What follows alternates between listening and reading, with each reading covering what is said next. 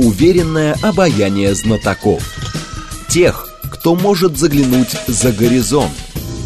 Они знают точные цифры и могут просчитать завтрашний день. Умные парни вновь и вновь выходят в прямой эфир, чтобы многое нам объяснить. Программа предназначена для лиц старше 16 лет. 15.06, столица радиостанции «Говорит Москва». У микрофона Евгения Волгина. Мы с вами продолжаем. Наш умный парень Владимир Евсеев, военный эксперт, зав. отделом евразийской интеграции и развития ШОС, Институт стран СНГ. Владимир Валерьевич, здравствуйте. Добрый день. А, наши координаты 7373948, телефон, смски плюс 7925 8888948, телеграмм для ваших сообщений «Говорит Москобот».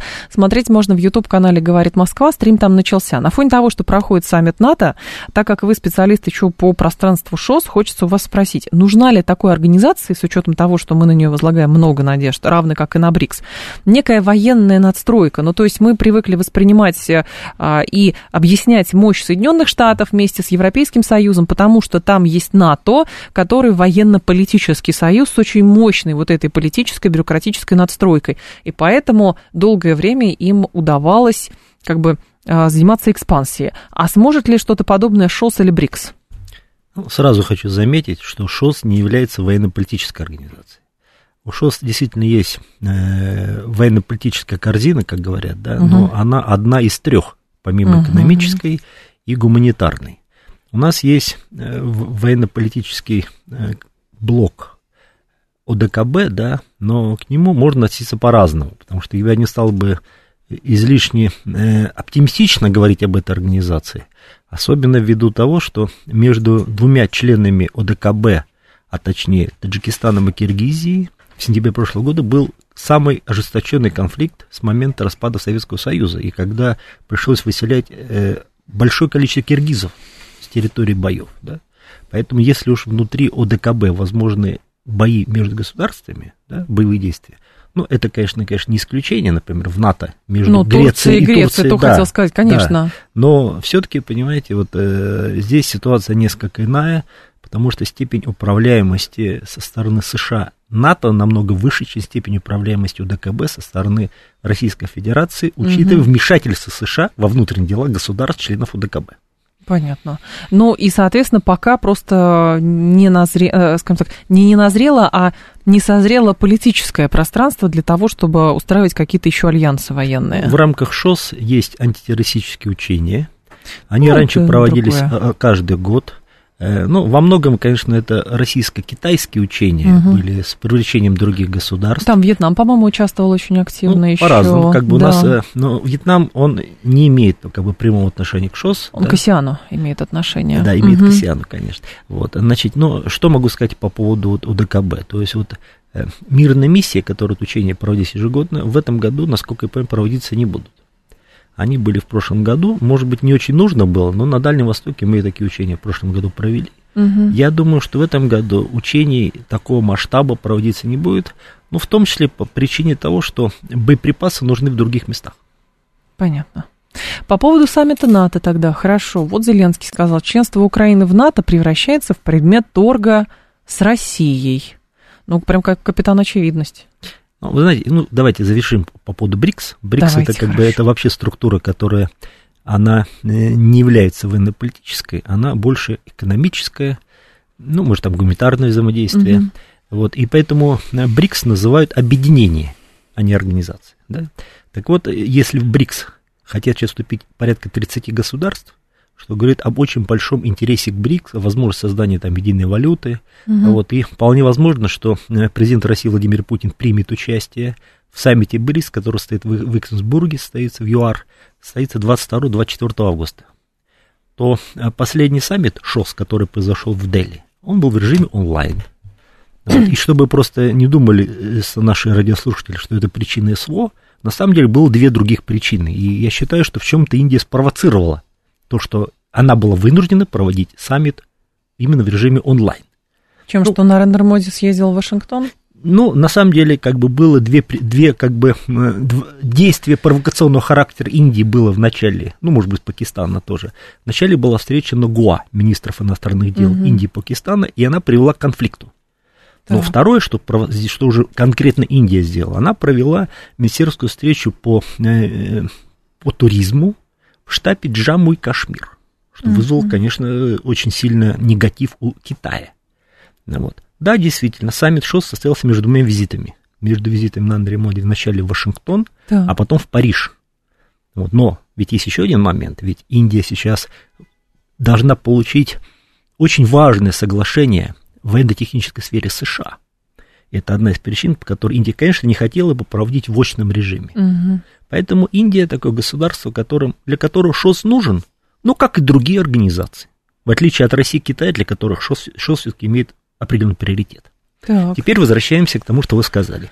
Вы знаете, как бы Зеленский э, человек, который мало что в мире решает, да, но с учетом того, что за ним стоит Соединенные Штаты Америки, он из себя очень много любит показывать больше того, чем он из себя представляет в действительности. Да? Вот, потому что, конечно, может быть, он очень хотел бы погибнуть, так, ну, как, как знаете, как в где-нибудь театральной постановке на баррикаде. Я да? очень сомневаюсь. Да, нет, но ну, в всех случаях он, как бы, он внутренне к этому готов, как настоящий актер. Да? Вот. Но на самом деле он никому не нужен, и как вы знаете, как вот говорят про неуловимый Джо, потому неуловимый, что никто его не ловит. Так получается здесь Зеленский ездит по всей стране, там, то в одном месте появится, то в другой стране, то в другом месте страны появится. Никто же его не убивает, правильно? Никому не нужен. Но, когда он приезжает на Запад, он начинает там, проявлять активность. Знаете, эта активность тоже вызывает раздражение. Я приведу буквально один пример. Э, в следующем, по-моему, месяце должен состояться, или даже в ближайшее время должен состояться саммит ЕС Латинская Америка. Так вот, э, Там ста- убрали стране... из э, декларации, убрали упоминание Украины вообще. Да. да, и именно страны Латинской Америки настояли, чтобы Владимир Зеленский не Никуда присутствовал не... на ну, этом саммите. Вы знаете, там. что саммит состоится в Брюсселе. Да. Так вот, как бы, что из этого можно следовать? Что, э, во-первых, Зеленского не пригласили на саммит НАТО. Что, вообще-то говоря, был такой удар. Ну, как бы некоторое оскорбление, как было воспринято вначале на Украине. В смысле, он в Вильнюс не поехал, что Нет, ли? он по... ну, на следующий день. Ведь саммит сегодня открывает, он приезжает только завтра. Ну, и получается, он, его фактически-то пригласили не на то, чтобы Украина вступила в НАТО, а его так пригласили нет, для не... того, чтобы он э, как бы присутствовал при создании некой структуры. А ну, вы знаете, ему можно много, конечно, говорить, это э, Совет НАТО-Украина. Ну, хочу заметить, у нас тоже что такое совет был. Что это дает? Я сейчас просто предлагаю не, усугубля... не углубляться в личность Зеленского, потому что мы тем самым забалтываем саму проблему. Если мы изначально декларировали начало СВО тем, что НАТО вплотную приблизилось к нашим границам. Вот-вот там Украина, наверное, тоже появится в НАТО как минимум или натовская техника. Она там уже появилась, естественно. И поэтому для нас задача попытаться понять логику за всеми заявлениями, которые делаются со стороны Столтенберга, Зеленского и прочее, логику альянса. Что альянс делает? Вот, и что альянс собирается, вот к чему смотрите, прийти? Давайте, давайте посмотрим, что альянс не делает. Альянс не предоставляет Украине план действий по членству. Ну, так сейчас тут, Столтенберг сказал, можно и без него. Ну, тут как бы говорят о предоставлении в упрощенном режиме. Да, но, да. Но, но вы понимаете, ведь что такое, кто у нас принимает решение в НАТО? Ну, конечно же, не генеральный секретарь НАТО. Решение принимает человек по фамилии Джо Байден. Так после ухода Джо Байдена, вы сами понимаете, точка зрения на этот вопрос может поменяться. И поэтому, если говорят, что сейчас ПДЧ не нужен, и мы примем его в упрощенном режиме, но у меня, во-первых, есть определенные сомнения, что до ухода господина Джо Байдена мы мирный конфликт все-таки остановим. А если это так... Мирный то, конфликт остановим, не понимаю. То мы остановим вооруженный конфликт на Украине. Каким образом? Он будет прекратиться. Как? Ну, прекратиться может в том случае, если цели какие-то будут достигнуты. Они в настоящий момент же не достигнуты, правильно? Вот. На Украине пока еще остались люди, которых бросают как в топку, например. Ну, так и вот. с нашей стороны тоже люди гибнут. Гибнут, гибнут с обоих сторон, но как бы вот смотрите, я, чтобы радиослушатели понимали, о чем идет разговор. посмотрите. Значит, мобилизационный ресурс России и Украины различается в 7 раз, потому что у Киев сейчас контролирует 20 миллионов человек. Так вот, как бы при разнице моб ресурса в 7 раз потери, а я отдаю отчет, когда я им говорю о том, какие а теперь, потери по убитым приблизительно 1 к 9. То есть, если вы 7 умножите на 9, получится отношение в 63 раза. Это, я это понимаю математику эту. Я нет, нет, не... это, это, это одна сторона. Вторая, что вы, вторая, вы понимаете, как бы Украина, ведь она э, не очень решает. Ей как бы говорит, что надо. И вот они как бы всех людей собирают. Сейчас о чем говорят? Но вы знаете, у нас есть очень большой ресурс. Это те люди, которые уехали в Европу. Давайте примите решение и всех отправьте к нам, а мы их быстренько мобилизуем и отправим на линию фронта. Ну. И таким образом берем еще 35-40 тысяч людей, которые будут воевать. Так. Ну, во-первых, возникает вопрос, даже если гипотетически это случится, во что я не верю, да, вы сами понимаете, какой высокий, я в кавычках говорю, уровень мотивации будет у этих людей, которых отправят на линию фронта. Я не хочу, Владимир Валерьевич, э, устраивать гонки, а вот с их стороны гибнет больше. То, что Конечно, гибнет с обеих сторон, это большая трагедия, которую еще придется разгребать долгие-долгие годы. Согласен. Если вы утверждаете, что в какой-то момент до еще при жизни Джо Байдена можно остановить Нет, вот этот знаете, конфликт, вот, вы знаете, вопрос вы, каким образом? Вы знаете, я как бы не прорицательность, не знаю, сколько господин Джо Байден будет жить. Ну хорошо, вот. при его мы деятельности можем, президентом, мы можем, не мы можем, можем говорить как бы о том периоде, когда он, скорее всего, прекратит быть президентом. Прекратить президентом это будет декабрь 25 года. Вот когда он будет реально быть президентом. Так зачем мы к этому вообще привязываемся? У нас а какая-то странная а история. А, привязываемся потому, что, понимаете, что? к сожалению, не, к сожалению, украинский народ ничего не решает. С кем мы а договариваться Байдена тогда будем? Договариваться договариваться только с американцами. Но вы же сами понимаете, с учетом личного интереса Джо Байдена, личного интереса Джо Байдена, конфликт, пока он президент, а у следующего президента не будет личного Любой, интереса. Вот, такого интереса, как у Байдена, быть не может. Это опять наше оправдание не, не, и не, наше это, это, вы понимаете, самоуговор любой, любой, любой, вот поверьте мне, любой президент, который будет представитель демократической партии, республиканской партии, он будет намного более договороспособный, чем Джо Байден. Да почему? Потому что Джо Байден был лично заинтересован в конфликте на Украине его семья получает финансовые средства от этого конфликта. Ну, другая семья будет получать финансовые Вы средства. Понимаете, ну, столь, что, столь ну... серьезного вовлечения, вовлечения вот этого президентского клана в конфликт не было ни разу. Какая И вот если бы такого не было, вот давайте вопрос чуть отложим. Ведь посмотрите, ведь в марте 24 года так, мы это. реально договорились с Украиной о прекращении конфликта. Почему 24-го? 22-го? Нет, речь идет ну, да, ну, 22-го, конечно, да, 22-го. Да. Но, ну, тогда получается, а кто помешал? А я могу ну, сказать конкретно. Нет, позвонил. я могу сказать, кто конкретно помешал. Кто? Конкретно помешал советник президента Соединенных Штатов по национальной безопасности Салливан.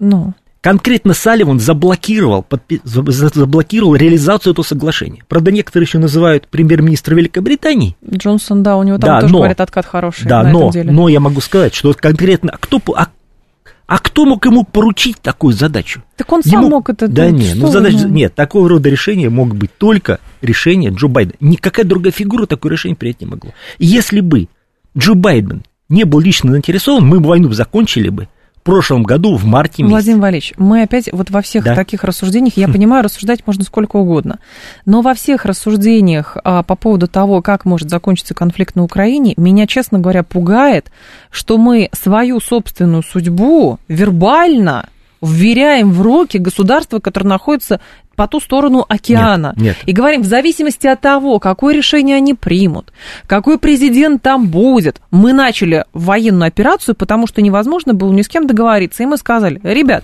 вы нас не слушаете, неважно, ни Трамп, ни Байден, ни Обама, никто. Мы делаем свое дело. Что хотите, то и решайте. А теперь мы опять говорим, ну сейчас надо дождаться, когда Байден Нет, будет. Потом послушайте, придет кто-то другой, и будем я, ждать. Я говорю не то, что нам нужно ждать. Я говорю просто чисто объективно ввиду того, что мы должны договариваться с американцами, а не с Зеленским, в этом Но... случае, с учетом личности самого Байдена, договориться да. во время президентства просто будет, будет невозможно. какая-то другая это, личность. это я говорю как, как эксперт. Но да. есть одна тонкость. Может ли поменяться позиция Джо Байдена? Только в одном случае. Если линия фронта рухнет. Вот если линия фронта рухнет со стороны вооруженных сил Украины, то тогда и даже такому человеку, как Джо Байден, который очень имеет очень тесную связь с тенями там, и с другими делами, да, потусторонним миром. Даже ему придется принимать какое-то решение. Но если фронт не рухнет, то тогда эта речь будет вести о весне 25 -го года. Почему весна 25 -го а года? потому что, что инаугурация будет в январе будет 25 -го года, так. После этого идет назначение на высшие должности, и идет что? корректировка внешнеполитического курса, и новая администрация будет готова к принятию политических решений только весной 2025 года. Это, это не потому, что мы ждем. Я вам говорю о той ситуации, которая складывается не по нашей вине. Нет, а что, я просто не вижу, ну, а что будет? Ну, даже если это будет не Байден, хотя, может быть, даже будет и он, будет другая администрация. Ну, хорошо, там лоббизм военно-промышленного комплекса, раз уж просто про деньги, про бизнес пошла речь, она феноменальная, и поэтому я очень сомневаюсь, что какой-нибудь Локет или какой-нибудь Боинг скажет, а, окей, да, у вас нет личной заинтересованности, все, заканчиваем, ну, хорошо, сворачиваем, давайте где-нибудь в другом месте заварушку устроим, потому что ВПК должен работать. Да не будет так. Ну, вот. Смотрите, вот смотрите, вне зависимости от того, будет конфликт на Украине и не будет конфликт на Украине. Так. Поставки американских вооружений в Европу будут огромными. Это совершенно понятно. Угу. И они свои деньги с этого получат. Все, что нужно было администрации Байдена, они уже получили. Это расширение НАТО, там другое. Они уже все получили. Мы-то чего и, получили? И в, данный, и в данный момент, и в данный момент получается ситуация такая, что если бы это была другая фигура, то можно было попробовать договориться. Но с ним конкретно он просто не договороспособный. Вот я почему говорю, почему Байден. Да но, но при этом, но при этом, ну, смысле, но при этом посмотрите, что получается. Наш. Посмотрите, что получается. С одной стороны идет будет экспорт огромного вооружений, огромное количество вооружений, а с другой стороны, да. смотрите, какая идет дискредитация американских вооружений, самых современных. Ведь посмотрите, если, например, реактивные системы залпового огня «Хаммерс», если их ракеты можно уклонять на 5 километров, вы скажите, кому такое вооружение нужно, кроме Польши и стран Балтии? А кому нужны британские крылатые ракеты, которые тоже можно уводить от цели прицеливания? А скажите, а кому нужен зенитно-ракетный комплекс «Патриот», если он поражается ракетным комплексом «Кинжал»? То есть, вы понимаете, ведь почему, не, почему до сих пор на линии фронта нету танков британских «Челленджер»? Угу. Они поставлены. Да британцы сами не хотят что во всем мире видели горящие танки Челленджер. Они будут так же гореть, как горят, например, танки Леопард-2. А почему американцы не поставили вот танки Абрамс? Они не хотят, чтобы эти танки горели так же, как боевые машины пехоты что Брэдли. они будут поставлять? Ну, подождите, кассетные боеприпасы будут поставлять и прочее. Все Хорошо, равно... а, вот, а вот скажите, а да. что раньше этих боеприпасов не поставляли? Да я вам хочу напомнить. А что, минный лепесток это не были кассетные боеприпасы, это были кассетные боеприпасы. Сейчас да. речь просто о чем идет? Не потому, что они раньше не поставляли, а сейчас поставляют. Речь угу. просто идет о дальности стрельбы. Сейчас будет возможность стрелять вот этими лепестками, образно говорю, да, на расстоянии там 300 километров. И это плохо. Это плохо. Да. И нам придется опять взламывать системы э, э, радиоэлектронной борьбы, придется взламывать вот эти американские системы, чтобы на них можно вводить. Конечно, Конечно, это плохо. Ну вот. Но почему они хотят поставлять кассетные боеприпасы? Да потому что у них нет мощности, достаточно для производства снарядов калибра 155. У них есть другая история. У них есть э, способы терроризировать территорию Российской Федерации. Не, нельзя, чтобы специальная военная операция при, э, была рутиной. Мы в ужасе были от того, что война в Сирии идет 12 лет. И не очень хотелось бы, чтобы, уповая на то, что в Америке когда-то поменяются континенты местами, придет к власти какой-то другой человек, нет, и тогда-то мы договоримся. Нет, нет, я вам говорю, не то, что мы на что-то уповаем. Я вам говорю про а объектив... выглядит так. Я говорю про объективную реальность. Объективная реальность обусловлена конкретной личностью данного человека. Не потому, что я не хочу, не хочу, я сам хочу, чтобы конфликт становился прямо сейчас. Хотя я понимаю, что нам это крайне будет невыгодно. Просто по объективным причинам, которые находятся не у нас в Москве, а в Вашингтоне, конфликт не может закончиться, к сожалению, наверное если не будет обрушения линии фронта. Асимметрично. Хорошо, до а весны насколько года. сейчас линия фронта крепка, а, и есть ли предпосылки к тому, чтобы с той стороны она посыпалась? На данный момент такой ситуации нет. Но хочу что сказать, да? Что для того, чтобы прорвать нашу линию фронта, в основном на южном направлении, это угу. Запорожское направление и Южно-Донецкое, да, были подготовлены два корпуса численностью 135 тысяч человек. Так. Они начали боевые действия 4 июня. Так вот, 4 июня их потери убитыми составили 30 тысяч военнослужащих и 40 тысяч ранеными. При таком потере оба корпуса стали небоеспособными. Да, у них есть определенные резервы, но эти резервы не безграничны. И приблизительно к августу, скорее всего, ввиду того, что они стали отказываться от масштабных атак, да, эти резервы закончатся. Но это прекрасно понимают и, соответственно, в Евросоюзе, и в Штатах, значит, у них есть какой-то еще план Б. Вы понимаете, они всего, что, все, что хотели, достигли. Есть усталость Чего? от этой войны. И Кого? поэтому, как бы, как оно пойдет, так пойдет. Понимаете? Значит, ведь, понимаете, вся проблема в том. Ведь основная, основ, основные страны НАТО, это вот, это не только страны такие, как Германия и Франция, да, угу. но и даже Соединенные Штаты Америки, все-таки они исходят из того, что надо просто не дать Украине проиграть. Тогда это, это, да, это, это, это, совершенно, это совершенно, совершенно другой подход, чем подход, например, Швеции, например, стран Балтии, Польши и Великобритании, которые говорят, Украина должна победить. Так вот, в Штатах так не думают. Ну хорошо, поэтому они будут продвигать идеи заморозки, они, например. Они будут поставлять те вооружения, объемы вооружений, которые позволяют Украине как-то держаться да. до определенной степени. А потом Пока что? это возможно. А потом рухнет все. Вот смотрите, последний пакет американской помощи. Что в чем он включает? Я могу назвать. Угу. 35 боевых машин пехоты Брэдли так. и 30 бронетранспортеров Сталкер. Вот, вот все, что они хотят поставить в этом пакете. Я могу заметить, что значит, потери техники, потери техники за период с июня по танкам даже составили 250 танков. А если брать боевые машины пехоты и остальные бронированные машины, то речь идет, а здесь же ведь боевых машинах БТР, да, то речь идет больше тысячи машин. Как вы думаете, вот эти поставки насколько сильно спасут Украину? Я не знаю. Наверное, нет. Потому что вы как бы вы, вы можете в соотношении с тысячи, как бы, грубо говоря, 65, это все-таки, как бы, понимаете, это не восполнение потерь. Я могу, сказать, я могу сказать, за Хорошо. один день, вот послушайте, за один день, за день, чтобы вы понимали, за один день, сегодня, когда они пытались наступать, в районе, по-моему, Пятихатки было наступление. Значит, у них было подбито 5 боевых машин пехоты Брэдли. 5 машин было подбито за день. Почему фронт стоит?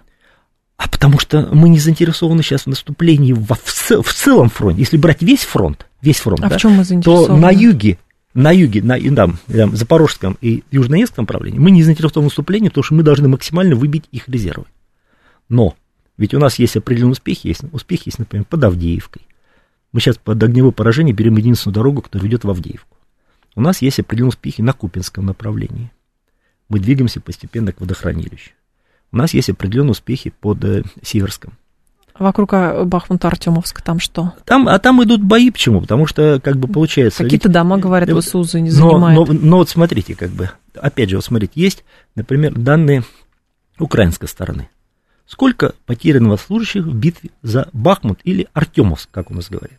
Так вот, украинская сторона называет цифру 100 тысяч человек. Это потеря убитыми ранеными, 100 тысяч. Так спрашивается, а стоило ли 100 тысяч класть вот за этот город? Ну, Пригожин говорил, что там 20 тысяч а, вагнеровцев погибло. Тоже ну, вопрос, опять же, стоило но, столько... но, но, но, опять же, я могу тоже скорректировать. Пригожин, как бы, во-первых, 20 тысяч это было убитых и раненых. А убитых из них было всего 7 тысяч. А сколько они убили? По ну, их же данным 56. То есть, получается, потери были 1 к 8. Так вот, я что хочу сказать.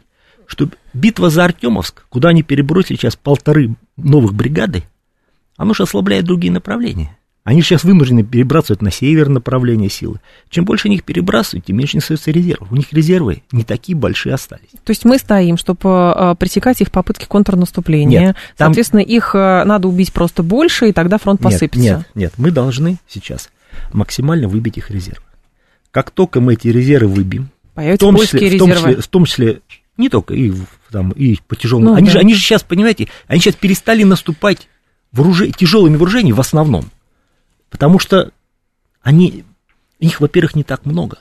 А во-вторых, они очень не хотят, чтобы это на Западе показывали горящие танки западные. Зачем? Знаете, это Владимир Валерьевич, вот 500 дней уже э, специальной военной операции, и, честно говоря, вот неинтересно становится, вот честно, э, неинтересно становится то, а что там подумают на Западе. Интересно становится, а, как бы, когда российские солдаты перестанут гибнуть, и когда цели э, специальной военной операции будут достигнуты, и воцарится, соответственно, на этих э, рубежах мир. Вот это интересует. Вот я могу еще раз сказать о том, что, к сожалению, договориться с американцами раньше весны 25 года не получится, а договариваться больше не с кем. Владимир Евсеев с нами, новости мы продолжим. Уверенное обаяние знатоков. Тех, кто может заглянуть за горизонт.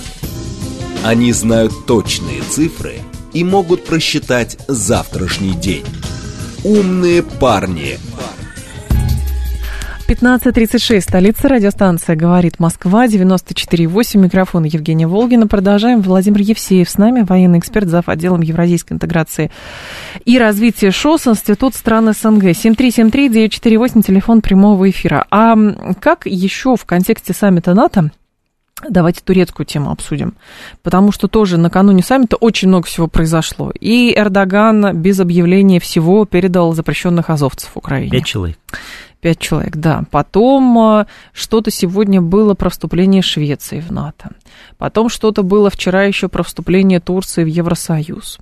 Потом много всего каких-то обещаний было. Это отдельная турецкая игра, а мы, как обычно, сделали вид, ну, как будто бы это не имеет значения, что он передал, значит, запрещенных азовцев, но спрашивается, зачем мы, в принципе, тогда их отдавали.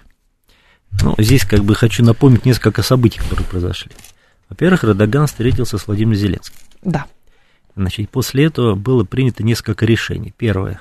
О строительстве завода по производству турецких беспилотных летательных аппаратов на территории Украины, да. который 25 год должен производить такие аппараты. Значит, местоположение этого завода ориентировочно город Васильков под Киевом. Угу. Вот, я думаю, что мы найдем возможность с удовольствием уничтожить этот завод. Но непонятно, зачем это делается. Да? То есть, как можно строить завод, если он будет уничтожен. Но... Вы что, а как же уважение дорогих партнеров? Но здесь как бы здесь мы заводы уничтожаем, как бы, а здесь, но ведь, посмотрите, ведь это не единственный же завод, который хотят построить. Есть еще одна европейская компания, которая хочет производить бронетехнику на территории Украины угу. в ближайшие три месяца. Я думаю, и его мы с удовольствием уничтожим, да. Вот. Но ведь помимо этого было принято решение о выдаче вот этих пяти азовцев, причем достаточно, ну, это руководство было полка Азов, да? Ну да. Которые, конечно, заслуживали, ну, наверное, как минимум трибунал.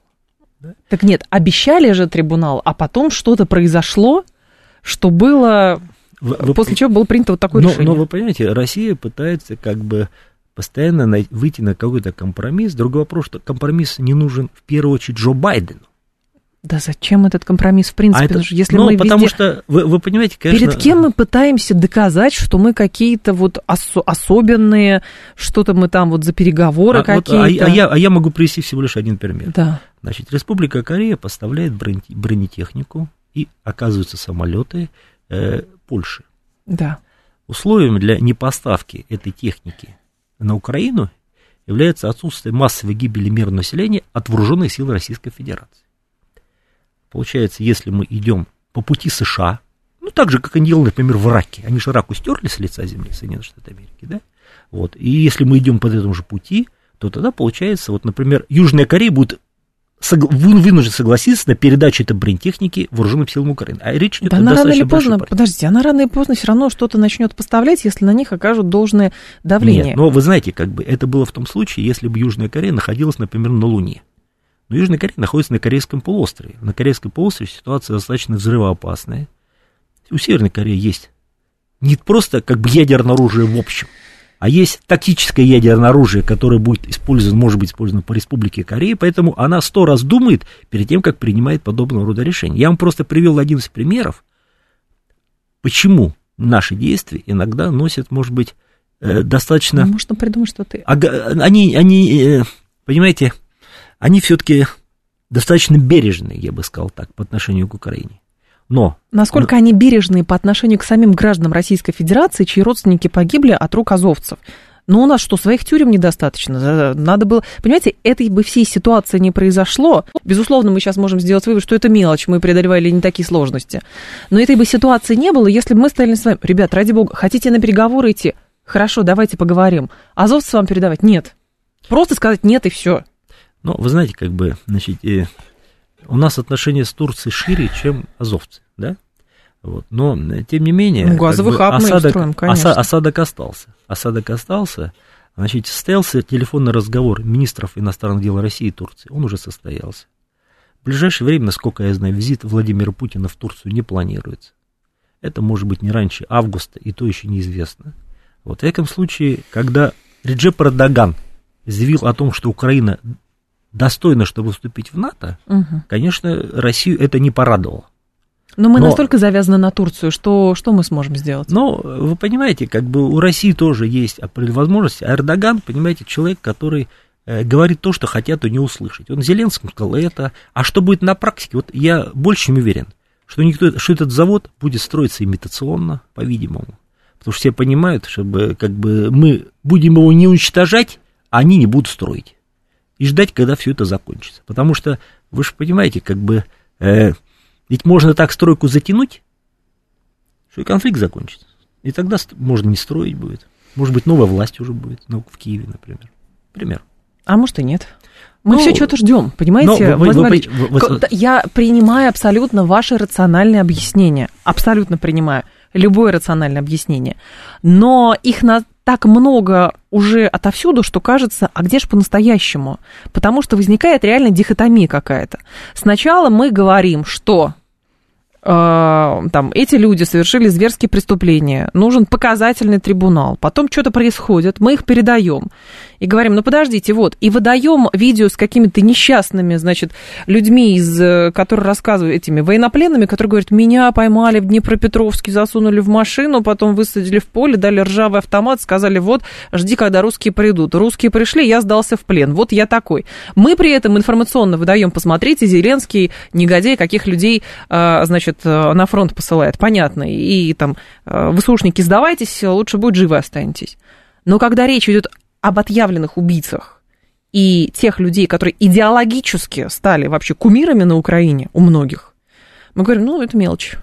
Но, ну, а как же денацификация? Значит, смотрите, как бы, ну, во-первых, эти люди не очень были довольны такого рода решением. Я имею в виду по вот этих азовцев. Эти вот, люди кто? Азовцы, вот эти руководители полка Азов. Не были довольны каким решением? Тем, что их вернули на Украину. Почему? Ну, вы знаете, одно дело находиться спокойно в Турции жить, а другое, вы же понимаете, что они стали мишенями. Чьей? Нашими мишенями. Такие же, как, например... Если бы они были нашими мишенями, с ними бы уже давно расправились Нет. бы еще до этого трибунала они только в появились. Мариуполе. Они, они, понимаете, они только появились, как бы мы сейчас, они находились на территории Турции. Вот. Такие же, как, например, как Буданов, например, да, за которым очень много преступлений разного рода. Так вот, что хочу из этого сказать? Что, конечно, конечно, эти люди заслуживают, заслуживают как бы трибунал, абсолютно, абсолютно точно. Вот. Но Турция, понимаете, вот такой партнер. А, а я, мы что, а, этого не знали? А я, нет, это просто сложный партнер, а я могу сказать, а что у нас есть какие-то легкие партнеры? Вот, вот скажите, у нас есть какой-то Дело нет партнер? в том, что легких партнеры нам какие-то нужны. Дело в том, что мы сами понимаем, с кем мы имеем дело, и поэтому сами себя подстраховывать должны, чтобы сами потом не пришлось самим оправдываться перед собственными же людьми, говорит, ну, подождите, вы же говорили. От этого постоянно подозрение какого-то договорника, понимаете? Вот отсюда оно появляется. Ну, э, я не думаю, что это было хорошее решение, да? Но вы понимаете, я как бы схожу с другого. В свое время я служил, прослужил пять лет на военном аэродроме. Угу. Вот, и там была такая пословица. Летчик должен быть тупой и решительный. Почему тупой и решительный? Ну, когда на боевом курсе он не сворачивает. Поэтому, как бы, я из чего исхожу? Солдаты что до тех пор, до тех пор, понимаете, пока решение не принято, оно может быть обсуждаться. Но если решение принято, нужно сходиться, что решение принято. Это все. Да, а потом оно меняется. Оно, оно, сейчас можно по-разному относиться к этому решению, но это решение было принято. Кем? В том-то решение, дело, что... Но это... решение было принято на уровне высшей власти, я так понимаю, иначе бы такого не было. Вы имеете в виду передача в Турцию да, или что? Да, да, решение ну, было. а теперь После... говорят, но... что это же договоренности какие личные, но кто с кем договаривался, это еще надо теперь выяснять, поэтому, а другие говорят, э, послушайте, ну без бумаги нет никаких договоренностей, бумаг тоже никаких не было. Более того, ситуация меняется, договоренности меняются. Не, вот ну, в чем дело, они не железобетонные. Вы, вы понимаете, как бы мог власти, власти не остаться режим Продаган, например, мог прийти другая фигура, понимаете. Поэтому как бы сейчас э, говорить... Э, Но власть Эрдоган... В сослагательном, направ... в сослагательном как бы наклонении к истории относиться плохо, как бы, потому она как бы здесь если бы да кабы, да, вот, е... да, вот Эрдоган вот такой, как он есть. Вот смотрите, да. очень-очень простые примеры. Кто нам помог в Сирии? Где? Джеб Эрдоган. А я думала, Каким образом? вооруженные силы Послушайте, Российской Федерации нет, помогли. Нет, я говорю про конкретную, конкретную проблему. Что нам мешало в Сирии? Нам мешали те зоны, которые были созданы боевиками, которые называли зоны деэскалации. А кто бы нам позволил решить проблему деэскалации, вот этих ликвидации зон деэскалации? Ну, это было Трех тогда. из четырех. Но это было Реджеп тогда. Эрдоган. Хорошо, Потому это было что тогда. благодаря нему были выведены боевики, в частности, из Гуты, и снята была угроза непосредственно Дамаску. Хорошо. Я что хочу сказать, что при этом, но, но при этом он оккупи, Турция оккупирует часть территории, да? она грозила наступлением, в частности, да? в провинции Алеппо. Это в вот Турции я говорю, убили вот, русского посла и русского летчика, вот, пожалуйста. Ни одного. Ни да. одного даже. Вот. Так вот я говорю, вот Турция, она вот такая вот. А если мы посмотрим на республику Казахстан? И мы продолжаем. И в чем, и в чем разница Казахстана и Турции? Турция член НАТО. А. Казахстан член ОДКБ. И что? А какое государство хотело поставить в прошлом году артиллерийские снаряды вооруженным сил Украины? Казахстан. Казахстан наш союзник по организации договора о коллективной безопасности. И вот это государство хотело поставить снаряды для того, чтобы убивали российских военнослужащих. Вот как к этому мы должны относиться? Но тем не менее, но тем не менее, тем, тем не менее, но мы же не можем Казахстан взять это Нет, конечно, но, Владимир Валерьевич, если во главе угла стоит только, понимаете, труба-то продолжает качать газ, тоже, тоже mm. большой вопрос. Я думаю, что эти боевые действия, ход этого конфликта будут еще веками изучать, что это было на самом деле такое и продолжается. Никто же не говорит о том, что ну вот они нам тогда помогли, и поэтому тогда было тогда. Но политика штука сложная. И, скорее всего, чтобы действительно единая линия какая-то просчитывалась, нужно, по крайней мере, хотя бы объяснять, а что на самом деле происходит.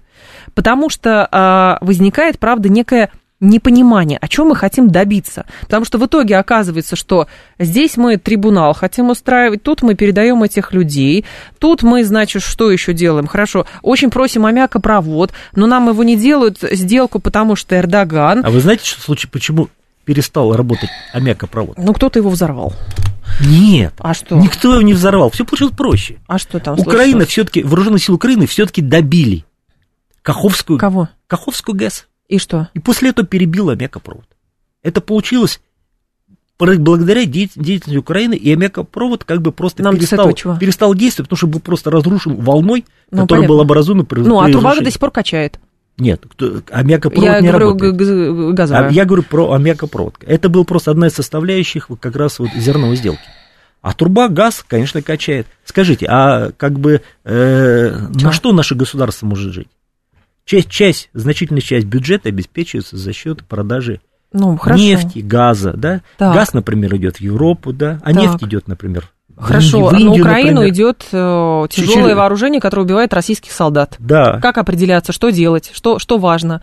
Суть этого конфликта действительно... хорошо, вот хорошо, смотрите, как бы. Да. Э, я понимаю ваш пафос, да? Почему но, пафос? Нет, ну хорошо, Валерьевич, ну хорошо. правда, пафос. Не, Если... хорошо, вот смотрите, вот смотрите. Значит, как, как бы можно, значит, что можно сделать, да? Да. Давайте прекратим торговать с Западом. Допустим. Допустим. А Запад и так перестал у нас электричество покупать, например, сам. И нам куда-то два, но, там, но, что-то но, очень но много я, миллиардов чего-то надо но, отправлять. Но я, но я могу сказать, как бы, что хорошо, а на что наша экономика будет существовать?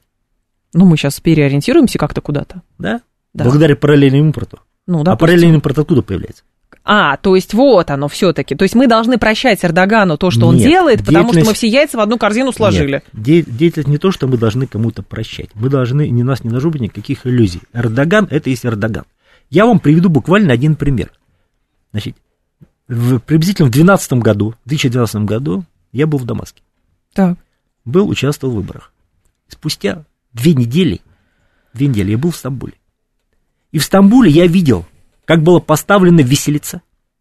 На виселице была повешена фигура э, Башара Асада, и там стояли исламисты, выкрикивали всякие лозунги против самых. Как вы думаете, вот это, это что, что должно, должно было мне прояснить что-то, наверное, да? Это был 2012 год. Ну, разгар революции, да. Я, просто, я просто что хочу сказать? Что Турция, вот она такая есть.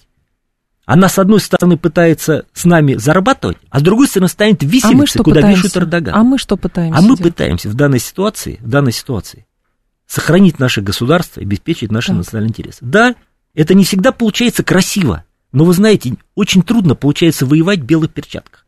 Не получается это, вы понимаете, потому я что война, война есть в белых война. перчатках. Я, я говорю не об этом, Владимир Валерьевич. Вы передергиваете мои слова и говорите, что просто это пафос, конечно. Но проблема в другом на фронте люди выполняют свои задачи. Солдаты, офицеры, мобилизованные, добровольцы, кто угодно. Вагнер, сейчас не знаю, как это называется структура теперь. Что еще? Они делают это. Они там э, жизнью своей жертвуют, э, что там еще, калечатся, потом им будут награды давать, там деньги и так далее. Они свою часть работы выполняют. Да. Но есть еще политические и информационное сопровождение того, что происходит. И вот в чем дело, что как бы иногда кажется, что то, что происходит на фронте, это отдельно, то, что происходит в политике, это второй элемент, то, что происходит с экономикой, это третий элемент. Я понимаю, что сейчас ситуация уникальная, и нужно здесь как-то выруливать. Но есть какие-то процессы, и не случайно мы находимся в очень сложной ситуации, действительно, когда на 100 шагов вперед нужно все продумывать, скорее всего. И когда происходят такие вещи, а Эрдоган умеет в символы, согласитесь, он это делает, он это делает, исходя из собственной выгоды. А вот вопрос, вот вопрос, что делают, что делаем мы – для того, чтобы подобного рода вещей не происходило, и политическому руководству не приходилось бы или просто молчать, или каким-то образом пытаться выкрутиться или оправдываться перед собственным народом, а почему так произошло? Почему эти люди отдохнули, и теперь на Украину вернулись как, э, просто как герои и все? Ну хорошо, оказывается, они опять на фронте, может, их там убьют. А может, опять в плен возьмут и отдадут Турции, мы не знаем. Про информационную составляющую я вообще не беру разговор, потому что как бы Это она, грустно, она, она, я согласна она, с вами. С ней, с ней очень сложно, да, с информационной составляющей, да. Вот. Если говорить по поводу политической составляющей, мы когда начали конфликт на Украине, мы рассчитывали, что это не так будет. Как выяснилось, как выяснилось, у нас армия была не готова, армия не готова. Скажем так, а вопрос другой, а общество было готово или нет?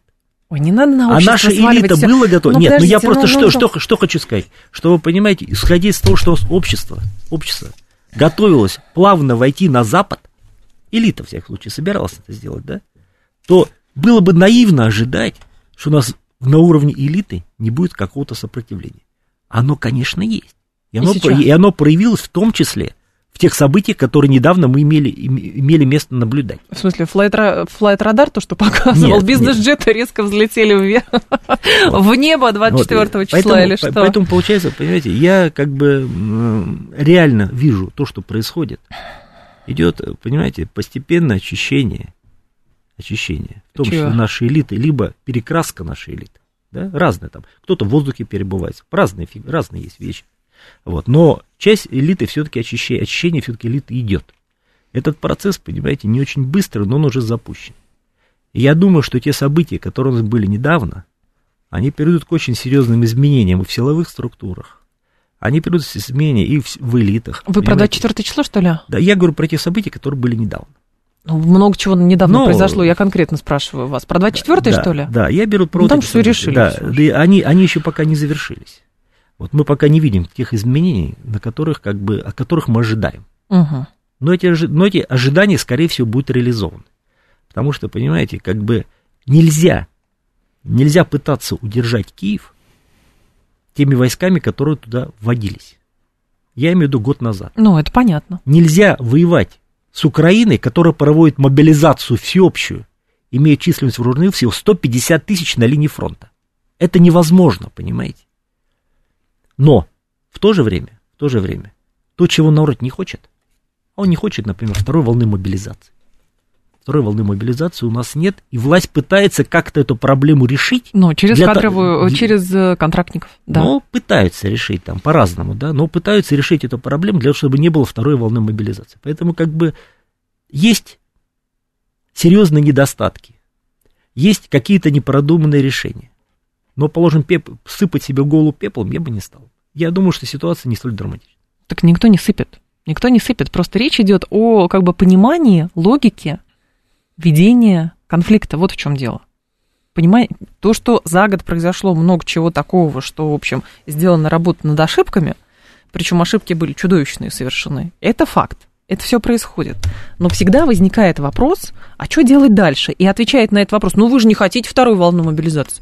Ну вот там же Байден, ну там же понятно, сложное решение вот, смотрите, и так далее. Вот я говорю, мы же с вами уже без, тему, тему обсуждали. Да. Может ли Россия решить украинскую проблему? Наверняка. Может. Но я не знаю, может. Как. Я, я, я, методы. я, вам, я вам говорю о конкретном решении. Мы можем мобилизовать, например, 2 миллиона человек и решить украинскую проблему. туда. Можем решить украинскую Вопрос следующий, а сколько при этом будет жертв? Вот я могу сказать, как военный эксперт, стопроцентно, что соотношение 1 к 9 не будет. Поэтому если мы хотим... По поводу подготовки, я понимаю Нет, вас, что, если, что если мы хотим, хотим, чтобы у нас все-таки жертв было не так много, мы вынуждены продолжать войну, не, не очень сильно увеличивая количество мобилизованных. А и тех сил, которые есть, хватит для того, чтобы э, задуманные цели реализовать? Значит, э, Прям без, 10 секунд. Безвозвратные потери на Украине оценочно составляют сейчас полмиллиона. Значит, количество мужчин у них сейчас 10 миллионов и 1 миллион призван. То да. есть фактически 15% всего мужского населения уже либо убито, либо ранено, либо находится на линии фронта. Да я про наш Ни одно государство этого не выдержит. Не выдержит. Это невозможно. Владимир Евсеев был с нами, военный эксперт, зав. отделом Евразийской интеграции и развития ШОС, Институт стран СНГ. Владимир Валерьевич, спасибо. Далее у нас рубрика «Провиан», потом новости, и я потом снова с вами.